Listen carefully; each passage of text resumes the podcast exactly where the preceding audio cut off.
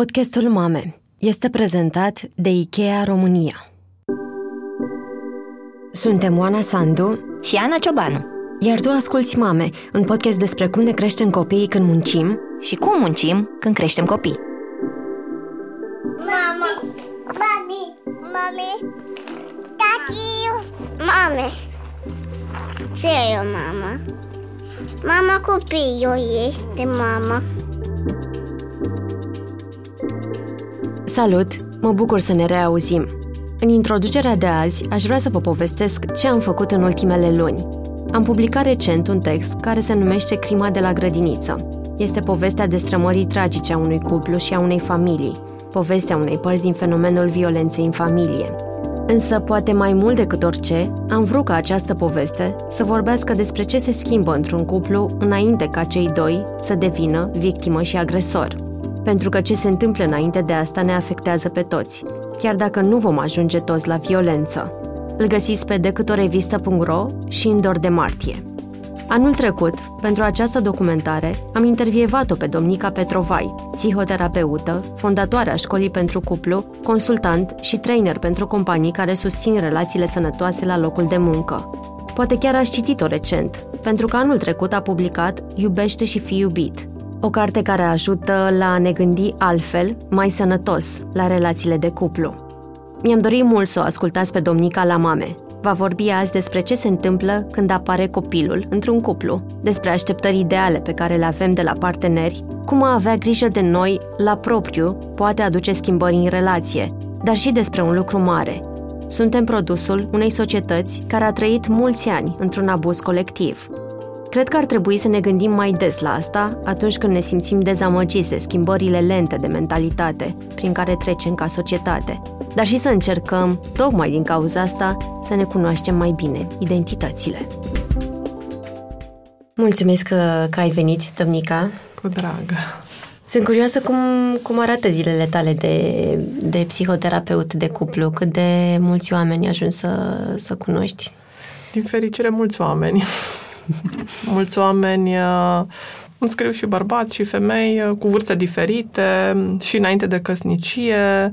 Sunt tineri care uh, mai ales bărbați care vor un sprijin pentru a ști cum să înceapă relația, pentru că simt um, așa copleșitoare frica de eșec, mm. pentru că au mulți prieteni, poate o familie destrămată, cum spun ei, și atunci vor să pornească cumva în relație uh, știind ce să facă și să prevină ruptura și asta mi se pare așa foarte frumos din partea lor. Dar sunt și oameni care ori au mai avut o căsnicie și sunt la a doua căsnicie și la fel foarte conștienți de faptul că au nevoie să facă o schimbare sau într-un moment de criză, cum este infidelitatea sau, nu știu, gelozia sau um, nu știu, o problemă de sănătate a unuia dintre parteneri și atunci caută ajutorul.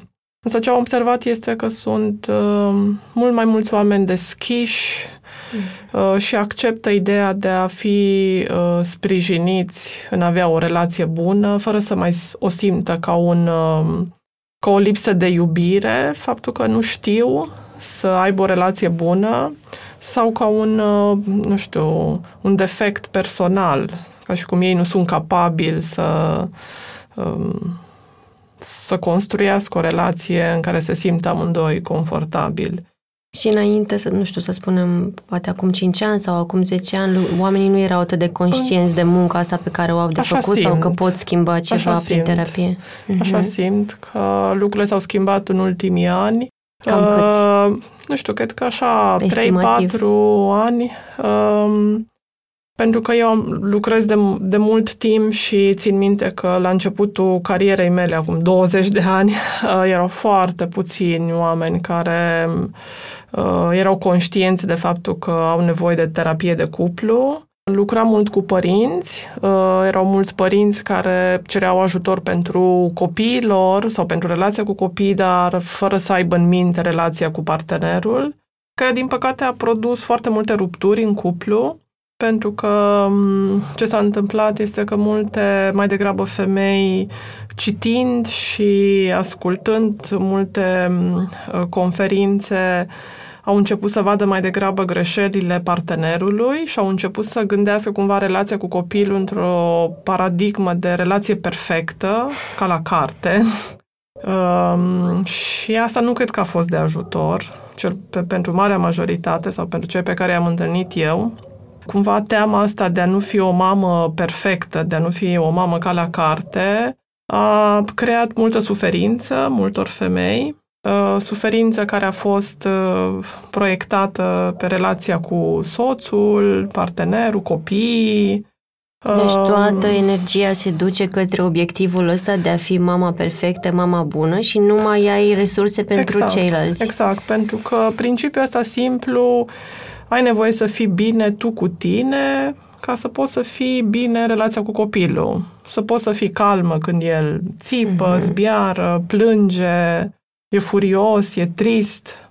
Însă dacă tu ești încărcată, tensionată, îngrijorată, că nu faci bine, temătoare, vigilentă cumva la cum ar trebui să reacționezi, asta te îndepărtează de copil și copilul simte cumva această distanță. Pe de altă parte, copiii au nevoie um, de prezența noastră, nu au nevoie de perfecțiunea imposibilă, știi, a fiecăruia dintre noi.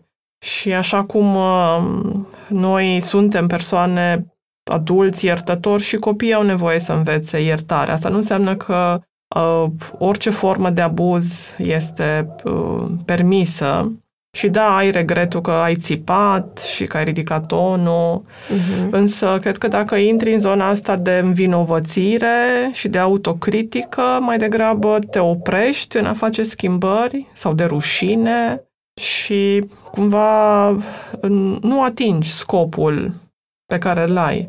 Pe de altă parte, în momentul în care singura ta preocupare este ca relația cu copilul să fie una, sau copilul să fie crescut ca la carte, ceea ce e imposibil, cumva să-i oferi, cum spun mult, multe mame și eu sunt mamă și e clar că îmi doresc asta, să-i ofer copilului poate ce n-am trăit eu, toată energia este investită cumva în altă parte. Și, practic, copilul nu are un spațiu să fie copil, să fie să aibă propria lui identitate, să știe cine este. Uh, copilul devine foarte responsabil de cum te simți tu, pentru că te vede că tu reacționezi emoțional la multe din schimbările lui și atunci uh-huh. el mhm. învață foarte simplu că, a, deci eu sunt cea, cel care o rănește pe mama, o supără, o îngrijorează și atunci el nu mai se poate exprima liber de teamă că te supără sau te dezamăgește. În momentul în care nevoile tale nu sunt uh, împlinite și satisfăcute de partener și partenerul nu uh, e atent la nevoile tale, practic te folosești cumva de copil pentru a satisface nevoile tale uh-huh. emoționale. Și cumva e un mecanism inconștient, nu, nu ne dorim asta.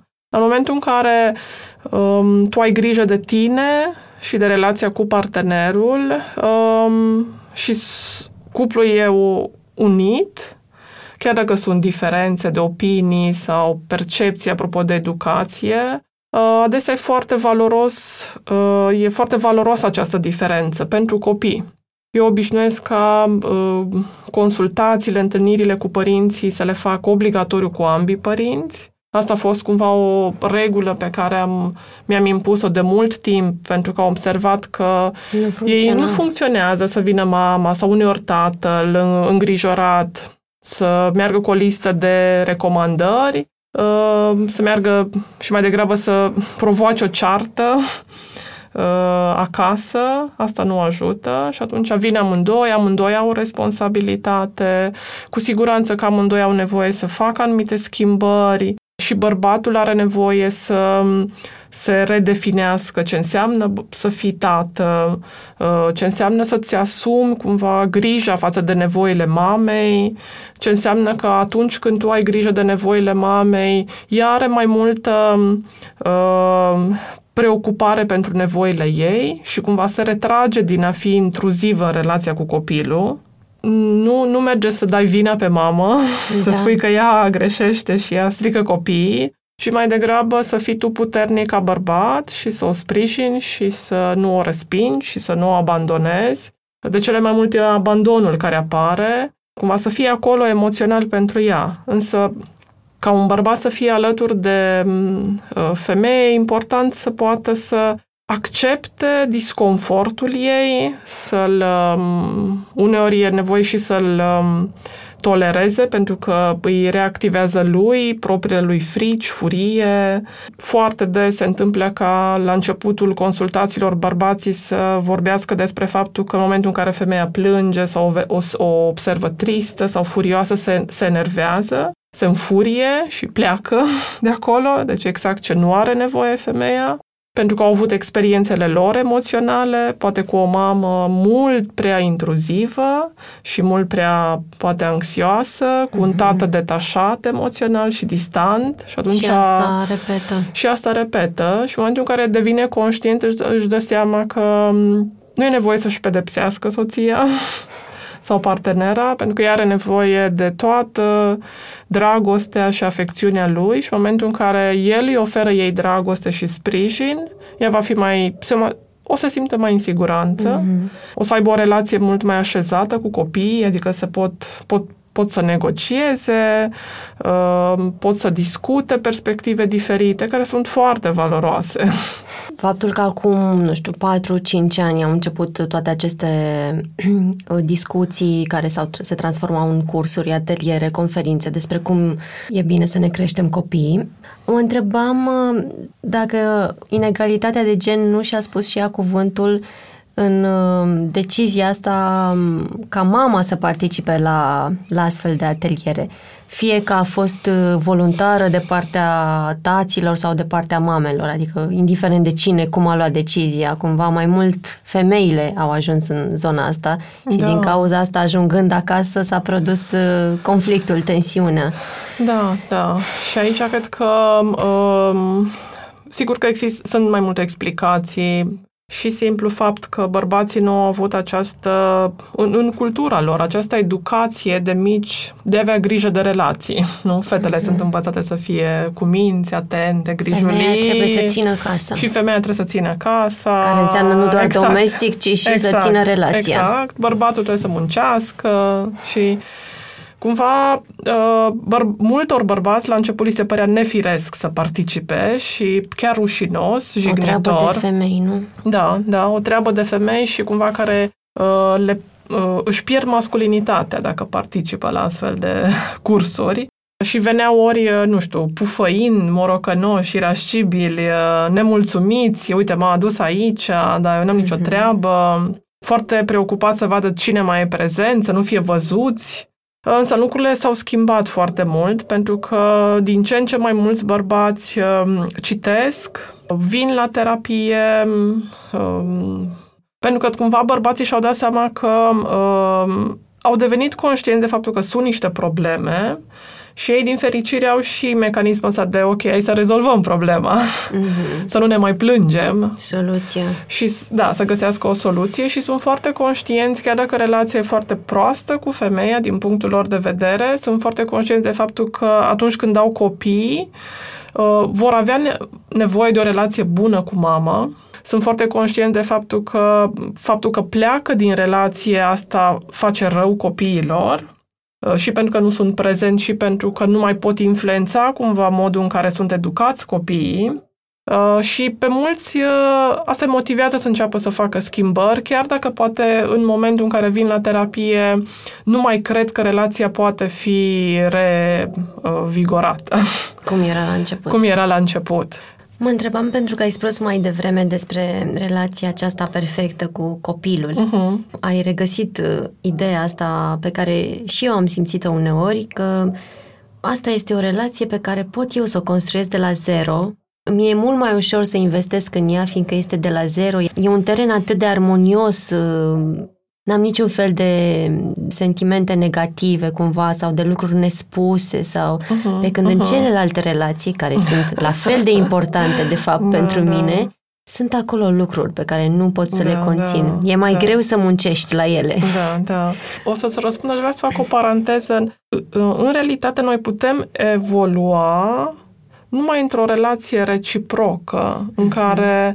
Care putem să ne vedem propriile noastre mecanisme de protecție, putem să ne dăm seama când nevoile noastre sunt împlinite și cum reacționăm, când celălalt împărtășește uh, disconfortul pe care îl are în momentul în care eu reacționez într-un anumit fel, nu știu, faptul că mă retrag uh, sau faptul că nu mai vorbesc cu el, cum se simte el, ce înseamnă pentru el și ce impact are asupra lui, devenim mult mai empatici în relația în care celălalt și răspunde și se deschide, uh, ne ascultă și împărtășește experiența lui de vulnerabilitate. În relația cu copilul nu se întâmplă Nu asta. se întâmplă, Apropo da. de empatie, nu devenim mai empatice ca mame în relația cu copilul, uh, pentru că nu e o relație reciprocă. Da, e mult Uh, unilateral exact, acolo. pentru că tu ai foarte multă putere și control, pentru că da, copilul depinde de tine și asta îți dă o putere care de fapt îți poate și amplifica mecanismele tale de protecție, da? pentru că ne- nu e nevoie să schimbi atât de multe, pentru că tu modelezi felul în care curge relația și felul în care se formează relația. În fapt, și copilul ne trezește foarte multe sensibilități. E Asta, adevărat. asta iarăși e cumva o fantezie, că fiind o relație, cum spui tu, curată, mm-hmm. Mhm. că într-adevăr așa spun, mai bine să investesc în relație cu copilul, pentru că în celelalte relații, nu știu, cu bărbatul, cu un prieten, e foarte greu. Da, pentru că atunci când uh, îți găsești așa resurse să ai foarte multă răbdare când are o criză de furie sau când plânge necontrolat și să fii acolo lângă el, investești tot acolo. De fapt, ai toată această documentare din spate că așa trebuie să se întâmple, Da. dar n-ai nimic, n-ai nicio reacție de partea cealaltă Da, într-un nu ai fel. nicio reacție și, practic, și nevoile tale sunt neîmplinite. Da. Faptul că tu ești acolo calmă și Mhm. prezentă când el plânge sau e furios, Asta nu înseamnă că ți-e Asta nu foarte înseamnă bine. că, da, eu, știi, e ca și cum eu consum o resursă, dar unde mă reîncarc? Unde? Că eu nu mă pot reîncărca tot în relația cu copilul, pentru că iau ceva de la el unde el nu e responsabil să-mi dea. E responsabil un alt adult și- și eu. E ca și cum eu tot dau, dau, dau, resursele noastre oricum sunt limitate, uh, dau, dar nu primesc. Dar emoțional, apropo de îmbrățișarea unui adult, de uh, niște vorbe pe care ți le spune partenerul când îți e greu, de o susținere practică, să facă lucruri practice pentru tine, nu știu, Da. să poți să stea cu copilul și tu să dormi sau să te plimbi. Mm, Nevoile noastre sunt uh, res- responsabilitatea satisfacerii lor e doar a, a adultului. Și atunci a, a- aici avem nevoie să investim, pe de altă parte aici creștem în relația cu un adult. Cu greu o să creștem în relația cu un copil dacă nevoile noastre sunt neîmplinite. Pentru că eu nu mă pot vedea pe mine. Copiii în timp o să poată să... Ce feedback ne pot da copiii?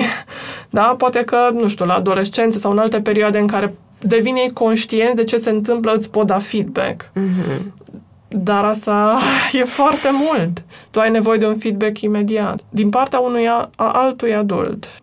Eu cred foarte mult în cunoaștere și cred că cunoașterea ne ajută f- și ne ajuta foarte mult.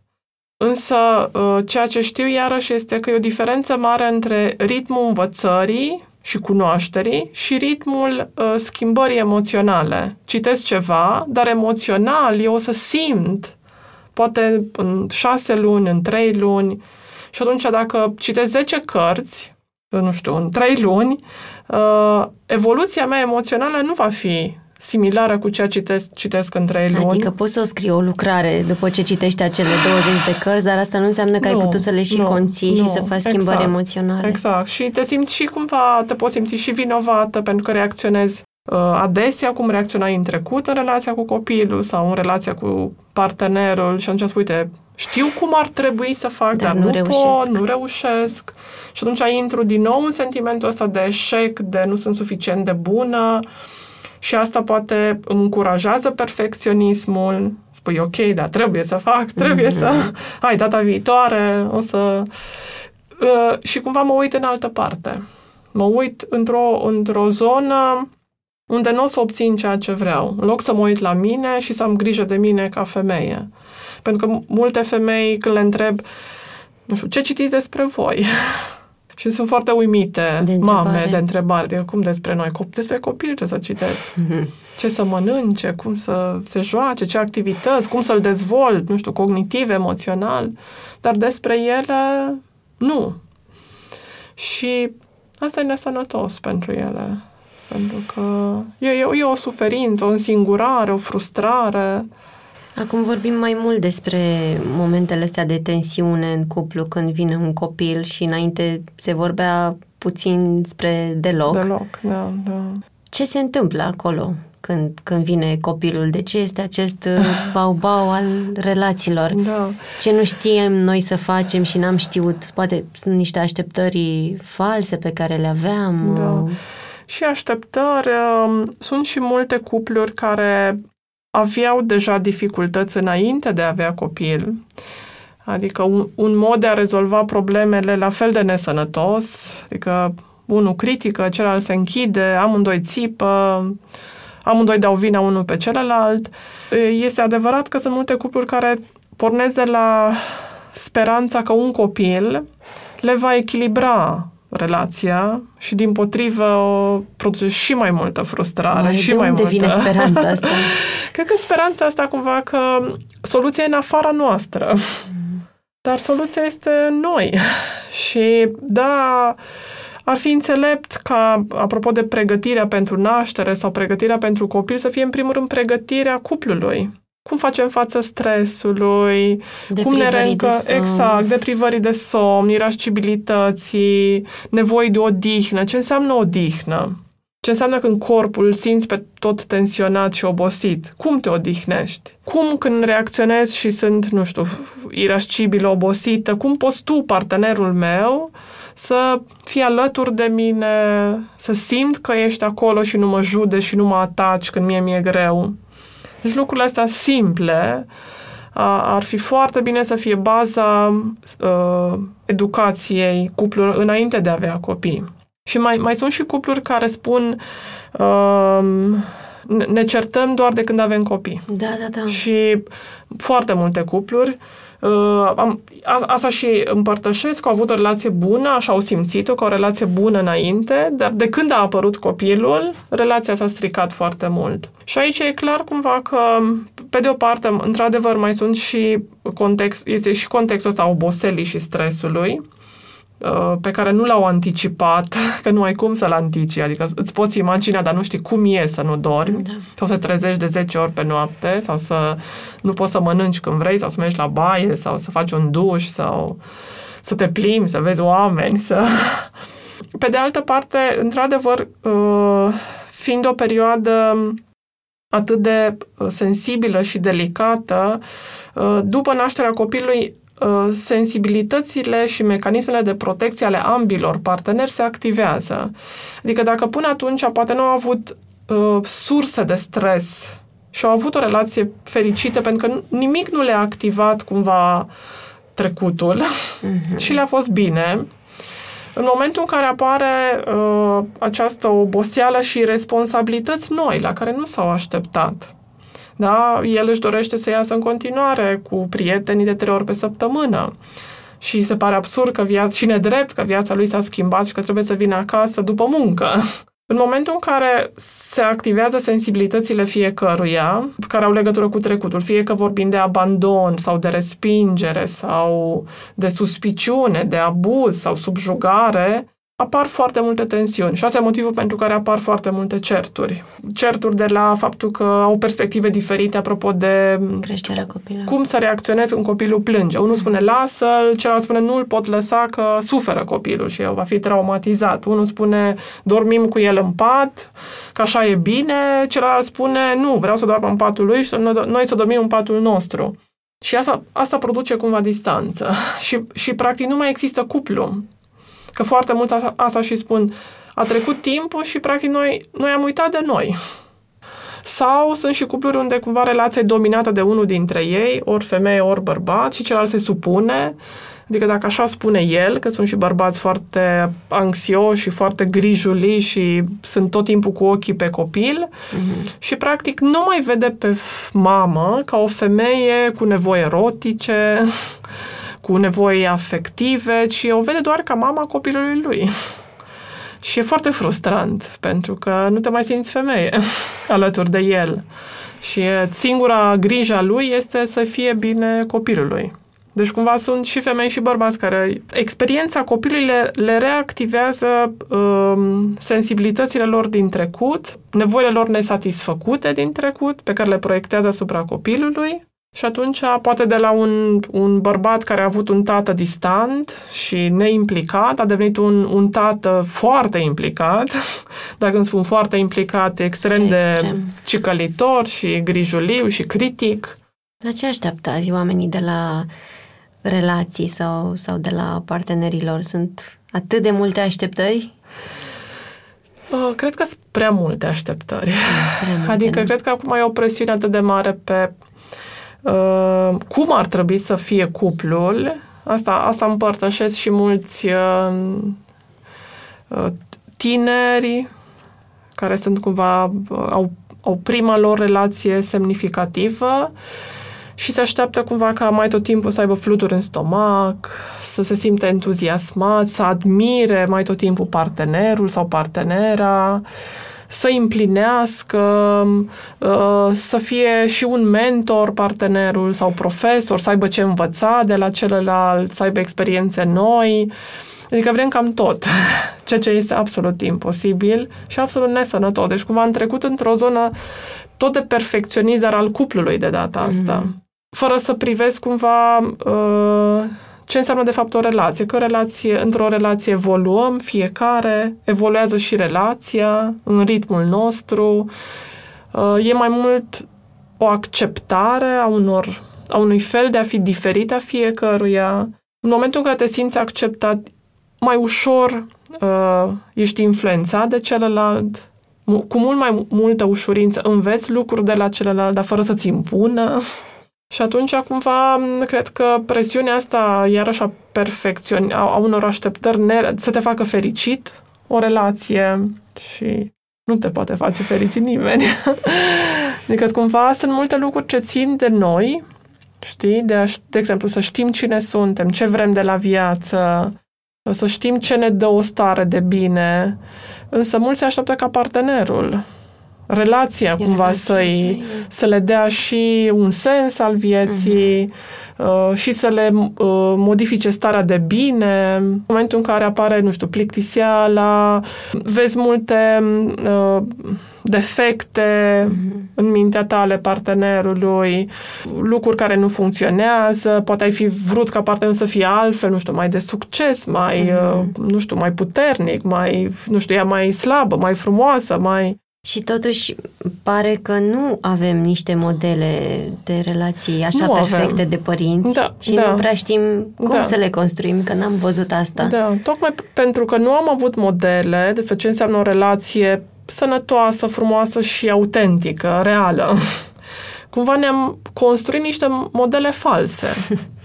și pentru Imaginarul cumva, ima- perfect. Exact, exact. Și pentru că cumva sunt multe și în mass media multe modele false promovate, adică oameni care par pe Facebook foarte fericiți mm-hmm. poze și poze, exact, și o viață care e așa lapte și miere și te gândești, wow, deci eu nu am așa ceva, dar trebuie să am așa ceva și mă uit la partener și nu-l văd așa perfect sau nu văd pe ea așa frumoasă cum văd uh, pe tipele alea de pe Facebook și încep să caut altceva. Și oamenii cumva uh, sunt din ce în ce mai puțin dispuși să depună un efort în relație, mai degrabă își doresc să schimbe relația pentru că nu le e bine în relație. Cu fantezia asta că de fapt au ales prost, că ar trebui să aleagă un alt partener lângă care o să le fie viața mult mai frumoasă.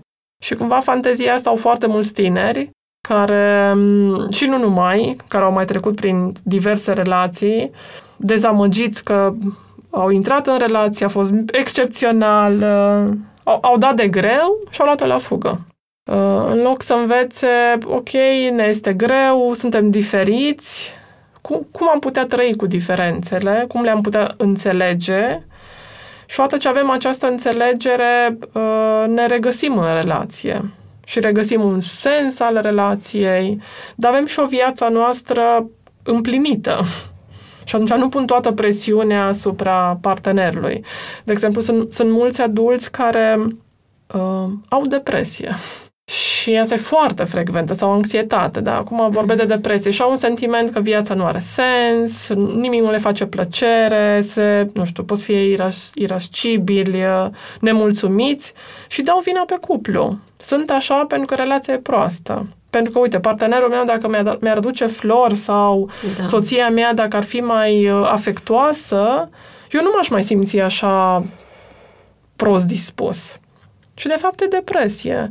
Cumva, cred că și această lipsă de, de educație, apropo de sănătatea mentală, că nu știm ce, ni, ce, se ce ni se întâmplă. Că e, e un simptom, depresia, într-adevăr, sau o tulburare de sănătate mentală, care are niște cauze, care sigur pot fi amplificate de relație. Însă partenerul nu poate rezolva depresia.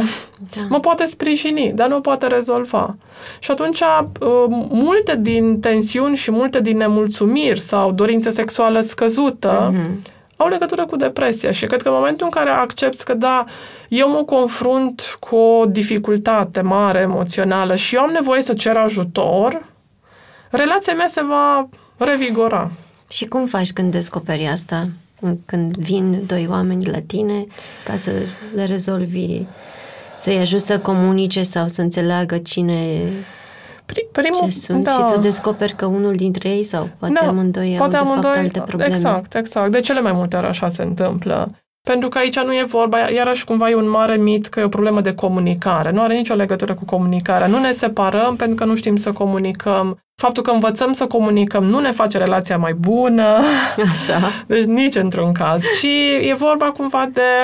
Sunt două lucruri importante din punctul meu de vedere în momentul în care vine un cuplu, pentru că prima etapă este de cea de evaluare, de a înțelege fiecare cu ce vine în relație, nu? Că venim în relație. Și venim cu o biologia noastră și sunt foarte uimită să observ că sunt mulți adulți care nu își înțeleg biologia, adică apropo de temperament, care temperamentul ne dictează multe din mm-hmm. alegeri, din nevoi, da? Sunt oameni care au nevoie de predictibilitate și partenerul îi spune, a, dar ești control fric. Mm-hmm. Când de fapt e o chestie de biologie. Va avea nevoie de predictibilitate tot restul vieții. Și nu? asta nu poate fi schimbat. Și asta nu, po- și asta nu e o problemă mentală. Pur și simplu e o chestie de biologie. Are nevoie de structură, de predictibilitate sau altul care are nevoie de multă noutate și îl irită rutina sau au, sau au nevoie de multă spontaneitate. Și atunci dacă cum, cum de obicei se întâmplă să fim diferiți și ne alegem diferiți, dacă unul este mai cu o nevoie de predictivitate mai mare și unul de noutate, sigur că apar tensiuni. Dar sunt tensiuni care pot fi odată înțelese. A, deci așa sunt eu, stai puțin. și am dreptul să am nevoie de predictibilitate.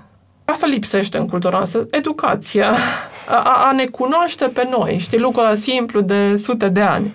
E un exemplu pe care îl tot îl dau ca să fie mai ușor să înțelegem cât de multă confuzie este în noi, este când ți-e sete și tu crezi că ți-e foame și mănânci. Adică chestiile astea simple de a, de a fi conștient de fapt ce simt, ce vreau și ce am nevoie. Dar pentru asta, apropo de sete, ai nevoie să știi, așa cum știi în corp când ți-e sete, ai nevoie să știi care sunt nevoile biologice, apropo de temperament. Uite, acum am nevoie de predictibilitate. Asta e nevoia mea și o cer, că asta vreau. A doua zonă importantă este ceea ce, ce ține de cum influențează sau cum a influențat relațiile anterioare felul nostru de a fi. Părinți, rude, bunici, străbunici, pentru că venim fiecare cu o istorie care are un impact. Și în momentul în care înțeleg că eu, e, e ce ține de istorie, Adică faptul că, uite, soția mea se retrage și se închide în ea și nu vorbește despre ea ori de câte ori uh, au o discuție inconfortabilă, este ceea ce ea a învățat din istoria ei de viață, cu generații de mame, care de mamă, tat, care au făcut asta. Nu e o chestiune de vină sau că ar trebui să facă altfel pur și simplu. Nu ne schimbăm atât de ușor. Schimbarea e un proces de foarte lungă durată. Și uh, conștientizarea te ajută să nu mai învinovățești partenerul. Și al treilea punct e ce ține de uh, care sunt alte tipuri de dificultăți. Și aici intervine depresia, care e foarte frecventă, anxietatea sau alte dificultăți. Însă, apropo de depresie, cred că e una dintre cele mai nerecunoscute, uh, mai ales în rândul bărbaților, femeilor uneori le este mai ușor să recunoască pentru că sunt mai conștiente de momentele de tristețe. Uh-huh. Le este mai greu să recunoască faptul că atunci când simt foarte multă furie, de fapt tot, e tot depresie. depresie. Însă bărbații, pentru că la ei cumva educația emoțională a fost o problemă, nu conștientizează că e vorba despre depresie. Faptul că sunt prost dispuși, faptul că sunt irascibil, că enervează orice, că nu se pot aduna, că, nu, că știu ce ar trebui să facă, dar nu fac. Și că de fapt asta este depresie și poate fi tratată, sunt nenumărate soluții acum de tratament, sunt valide științific cu rezultate și odată ce unul dintre parteneri sau ambii au depresie și și-o tratează, relația revie. Pentru că ești capabil să fii prezent. Altfel, dacă e unul dintre parteneri are depresie, practic celălalt partener se va simți mai tot timpul abandonat. Pentru că nu ești disponibil emoțional când ești deprimat. Ești în gândurile tale și în ruminațiile tale și în nefericirea ta și nu-l mai vezi pe celălalt, nu ai cum să-l vezi pe celălalt. Și atunci, pentru multe cupluri, asta este soluția, ca un, unul sau ambii cumva uh-huh. să își rezolve dificultățile emoționale și apoi se reîntorc în cuplu. Uh-huh. Și de mhm. obicei sesiuni, sunt mai multe sesiuni individuale pe care le fac eu cu fiecare și din când în când sesiuni de cuplu. Pentru că cu, cu ușurință înțelegi ce ai de făcut în cuplu când îți înțelegi propriile tale dificultăți. Publicitate. E chiar. Pion. IKEA România se axează pe atingerea unui echilibru de gen în cadrul companiei, oferind egalitate de șanse între femei și bărbați și remunerație egală pentru același tip de muncă. Salariul legal pentru aceeași muncă pentru femei și bărbați este un pas înainte spre a deveni o organizație care recunoaște că diferențele influențează cultura într-un mod pozitiv și contribuie la evoluția companiei. Publicitate. E chiar. Pion.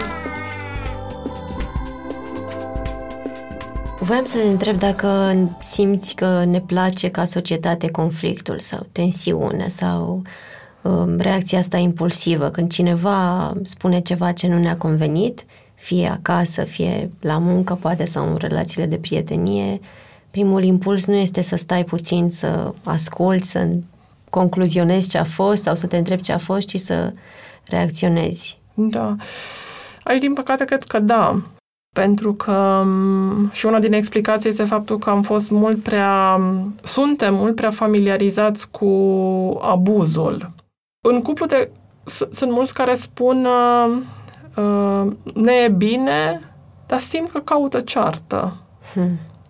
Și asta apare foarte frecvent. Suntem familiarizați cu conflictul și tensiunea, cu răzbunarea, cu pedeapsa de a-l pedepsi pe celălalt. Uite, uite ce mi-a făcut, trebuie să-l pedepsesc, trebuie pedepsit. Nu? Și de unde vine asta? Cred că expunerea asta de foarte mulți ani la abuz. Cumva așa au fost reglate relațiile prin uh, pedeapsă.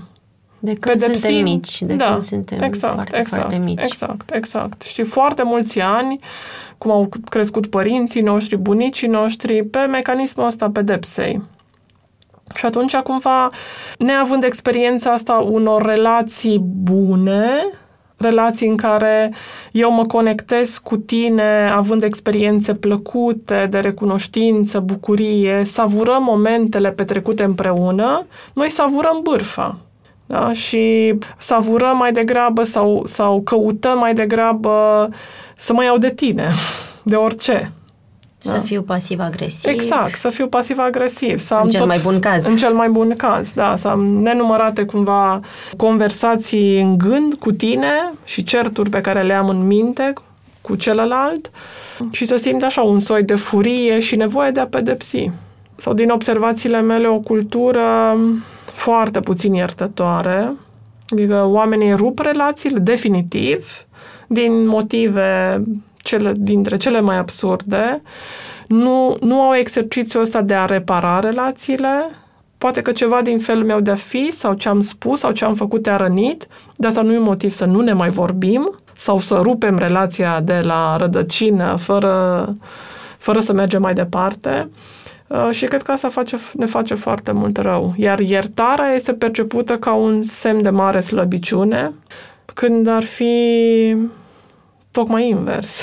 E o dovadă de putere, de curaj, de încredere, de faptul că prețuiești oamenii, de compasiunea ta față de tine, pentru că cel care pedepsește, de fapt, are foarte multă suferință. Dar nu, nu pedepsești când ești fericit sau când ești liniștit. Pedepsești atunci când aduni multă furie în tine și multe resentimente și foarte multă judecată asupra celuilalt. Și cultura asta foarte suspicioasă, știi, ne, ne încurajează, știi, să ne conectăm negativ. Vine din comunism, vine, vine și din, de acolo. Exact, exact, pentru că acolo în comunism uh, trebuia să fii suspicios, trebuia să fii precaut. Nu, nu, știi, nu știai cine este dușmanul tău. Apoi erai între atâtea feluri pedepsit. Exact, exact. Și atunci vigilența asta, uh, uh, familiile erau din ce în ce mai uh, închise, nu erau deschise către comunitate. În cadrul familiei exista suspiciunea asta. Vigilența asta față de amenințare ne-a făcut cumva să ne protejăm prin atac, apropo de bârfe, de critică, de... Era un semn de uh, supraviețuire să fii suspicios, că dacă nu erai suspicios, atunci erai pedepsit. Apropo de pasiv-agresiv, mă închid în mine, dar clocotez de furie și supărare și dezamăgire și judecată asupra celorlalți. Și anii ăștia mulți de comunism și după comunism, cumva, fără, fără o preocupare reală, apropo de educație, uh, în a construi relații sănătoase în școli, mm-hmm. pentru că în continuare, cumva, educația are funcționează tot pe principiul pedepselor, care pe care, cine țipă mai tare. Uh, nu e de mirare cumva că adulții funcționează în felul ăsta. Cât despre abuz, în, și despre violență în cuplu, fie că e abuz uh, verbal, emoțional sau, sau chiar fizic. Uh, cât de des îl, îl întâlnești în munca ta? De, din păcate, mult prea des. Uh, și abuz fizic, și din partea bărbaților, dar și din partea femeilor. Uh, bărbații vorbesc mult mai puțin, că le este foarte greu. Din fericire, mai multe femei caută ajutor atunci când e o experiență de abuz fizic. Uh, dar e și foarte mult abuz emoțional.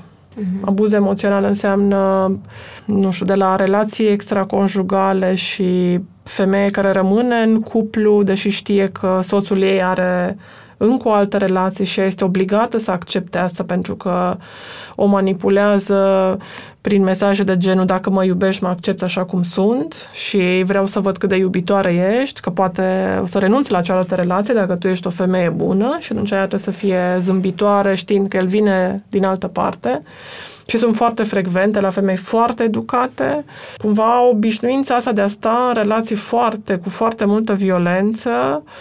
Asta este cumva um, îngrijorător, pentru că asta arată că uh, atenția noastră, fiecare dintre noi, nu este în a sprijini oamenii să fie mai puțin violenți.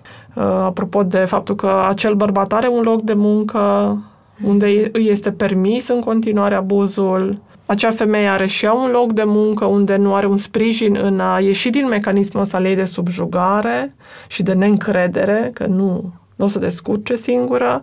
Și cumva lipsa asta de sprijin și e, e ca un soi de acceptare. Adică oamenii știu, da, asta se întâmplă în familia lor, dar nu fac mai nimic. Nu ne băgăm că e treaba lor. Și cumva atitudinea asta de nu mă bag că e treaba lor, e intimitatea lor, mm-hmm. apare mult prea des.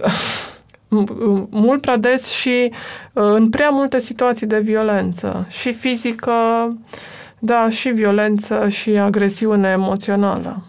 Sunt oameni care, de fapt, nu, nu-și dau seama că trăiesc într-o relație de apus sau faptul că își vorbesc urât, că se înjură, nu reprezintă, reprezintă mai degrabă o normalitate, cum Pentru, ziceai și tu, măcar da, nu mă bate. Exact, exact. Reprezintă o normalitate sau, sau un soi de resemnare uh, și și cu fantezia schimbării. Foarte multe femei asta și îmi spun, ne, ne certăm, apar reacții foarte violente, apropo de bătaie și, mă rog, înjurături, critică, defăimare, de tot, umilire publică, după care apare așa un moment de distanță, el reapare, așa cu gânduri bune, spune ea, și cu, cu își cere iertare și îi promite că se va schimba.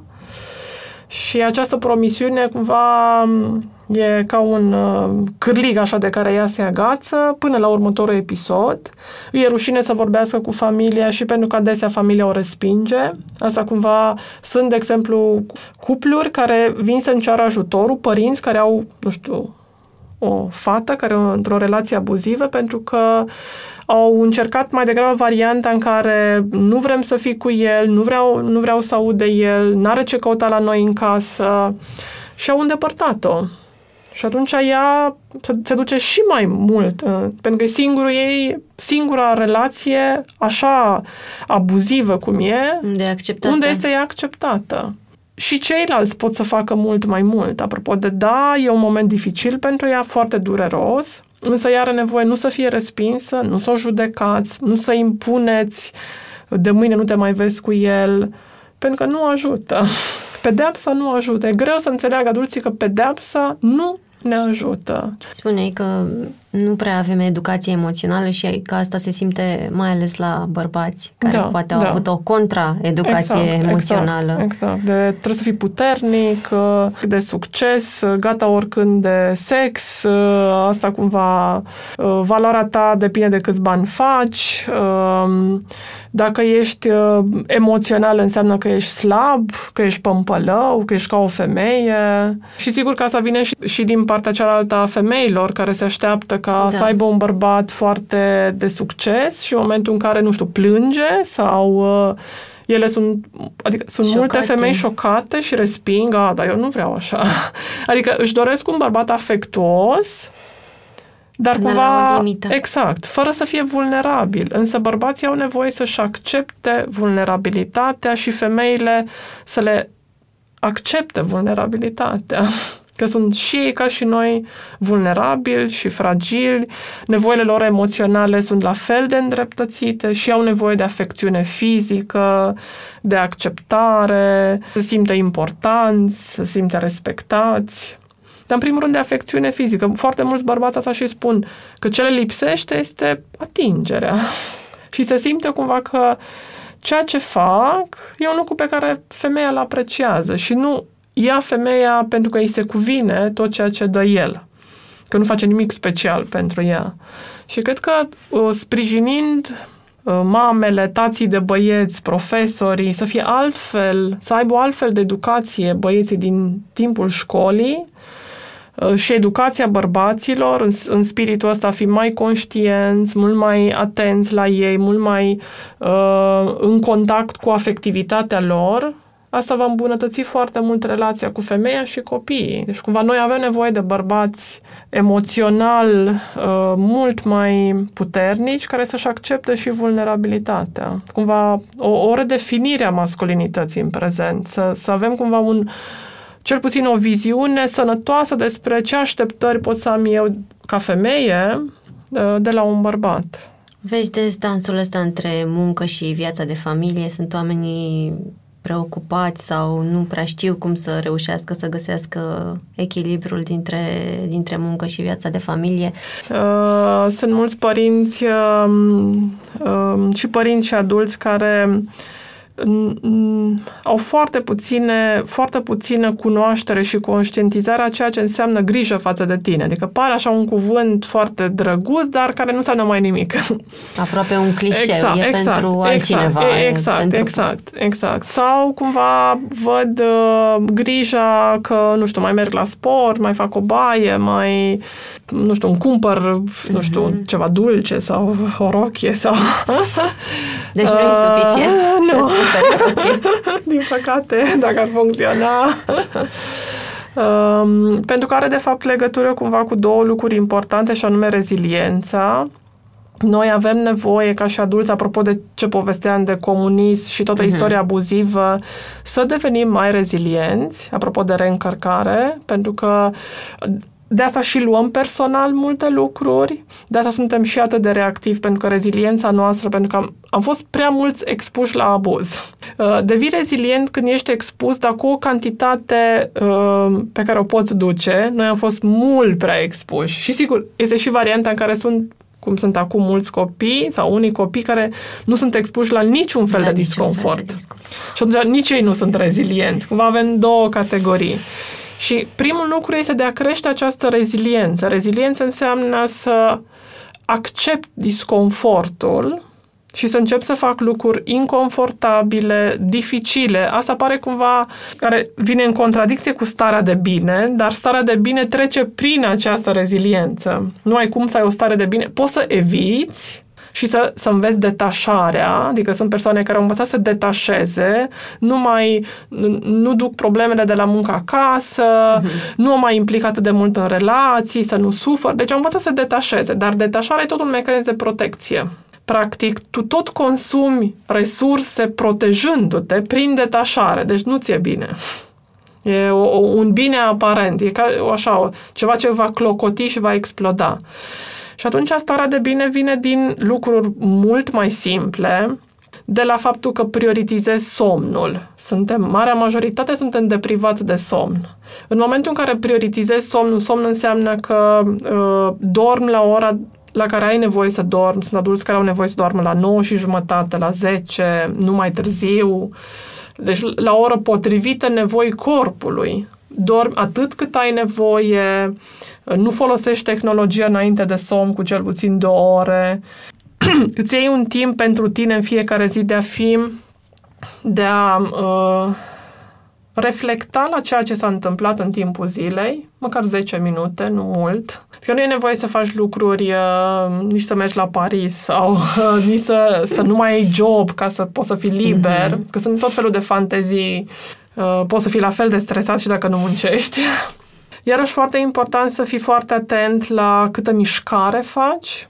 Studiile recente arată că una din și cauzele și ce întreține depresia, apropo de starea de tensiune, sunt câteva.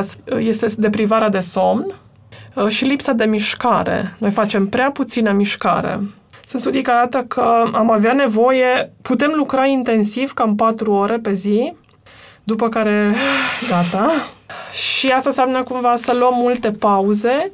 Deci ori să muncim intensiv patru ore și cam gata. Uh, să, luăm, să ne luăm o săptămână de vacanță după trei luni. Cumva asta e recomandarea, mm. pentru că după două, trei, max, maxim trei luni, noi nu mai putem funcționa fără o pauză mai lungă de timp. Noi petrecem mult timp acum la muncă, dar prost, adică nu neproductiv. muncim neproductiv, nu muncim de fapt 8 ore. Faptul că merg după muncă la o oră de sport nu rezolvă nevoia pe care am avut-o în timpul zilei. Foarte important să fim conștienți de faptul că mișcarea ne reglează emoțiile și ne dă o stare de odihnă. Deci cumva cu asta începe. Multe. Multe. Uh, dar dacă încep cu un lucru, știi?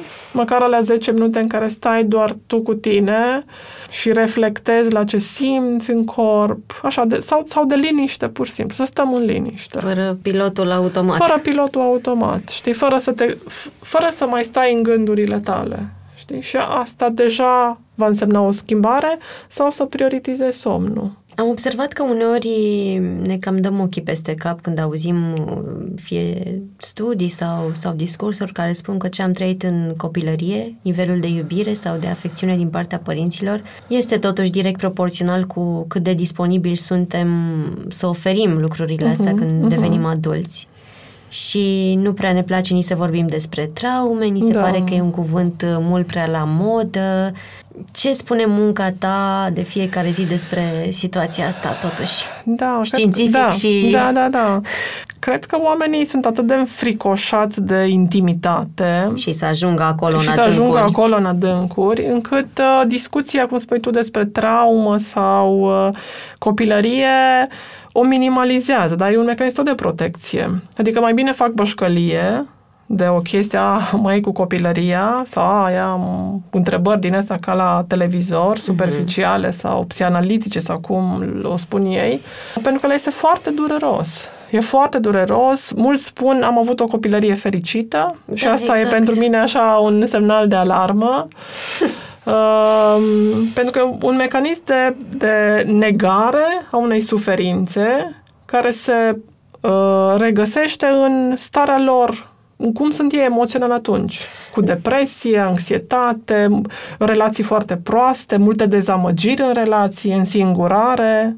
Dar de ce spui că e un semnal de alarmă? Pentru că tu știi din tot ce vezi că abuzul de fapt este Spun că a e un fost semn... foarte mare. Exact. Spun că e un semnal de alarmă pentru că o, cop- o copilărie, sigur că poți să, să dau o semnificație plăcută sau bună sau... Însă a avut pentru că așa a fost și contextul în care noi am trăit cu toții. Da. Știi, noi am fost expuși unui abuz colectiv. Nu, nu e vorba de faptul că unele familii în anumite comunități izolate au trăit abuz. Uh-huh. Abuz a însemnat la școală că te bătea doamna învățătoare, la alimentară că țipa la tine doamna de la alimentară, mama că era obosită și frântă după foarte multă muncă, tata care asculta pe ascuns uh, la radio.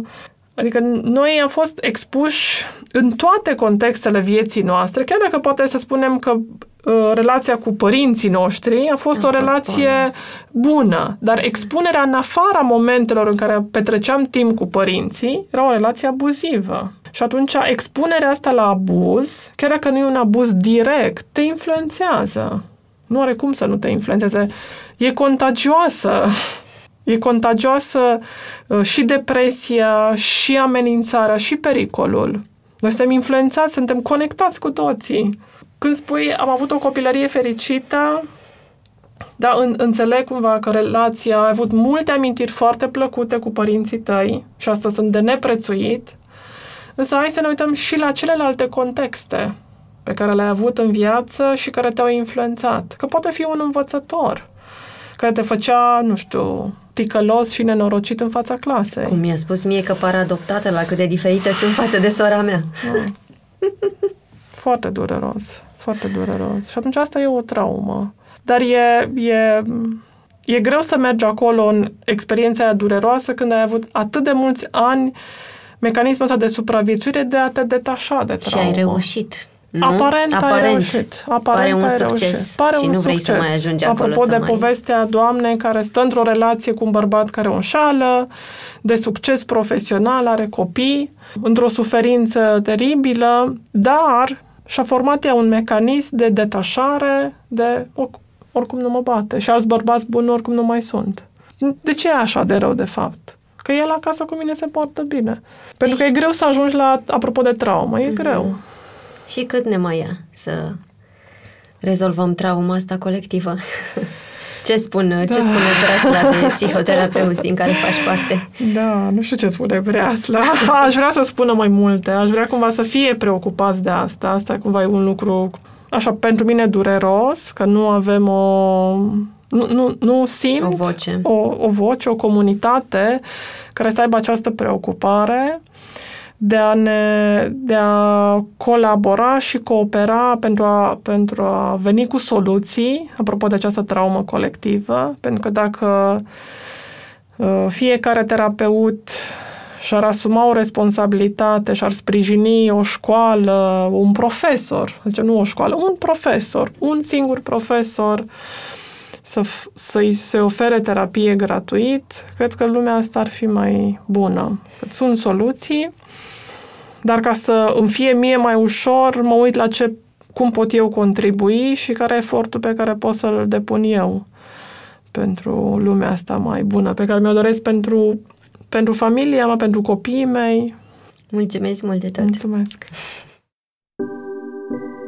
Dacă vreți să vorbim mai multe despre cum arată munca mea de reporter, despre violență în familie, dinamică de cuplu și maternitate, vă invit să cumpărați un abonament special la DOR, care conține și o întâlnire seminar cu mine pe 22 februarie seara. Pentru DOR, abonamentele sunt sursă vitală. Cu ajutorul lor putem în continuare documenta și scrie despre subiecte care ne schimbă viața, într-un fel sau altul. Vă aștept cu drag pe 22 februarie, detalii pe shop.decâtorevista.ro Podcastul Mame este produs de Dor. Ideea a fost a lui Cristian Lupșa. Gazdele sunt Oana Sandu și Ana Ciobanu. Tema muzicală este un musical postcard de Răzvan Gabăr. Editor de sunet Horia Baldea și identitate vizuală Loreta Isac. Podcastul Mame este ascultat de comunitatea online Zen Mami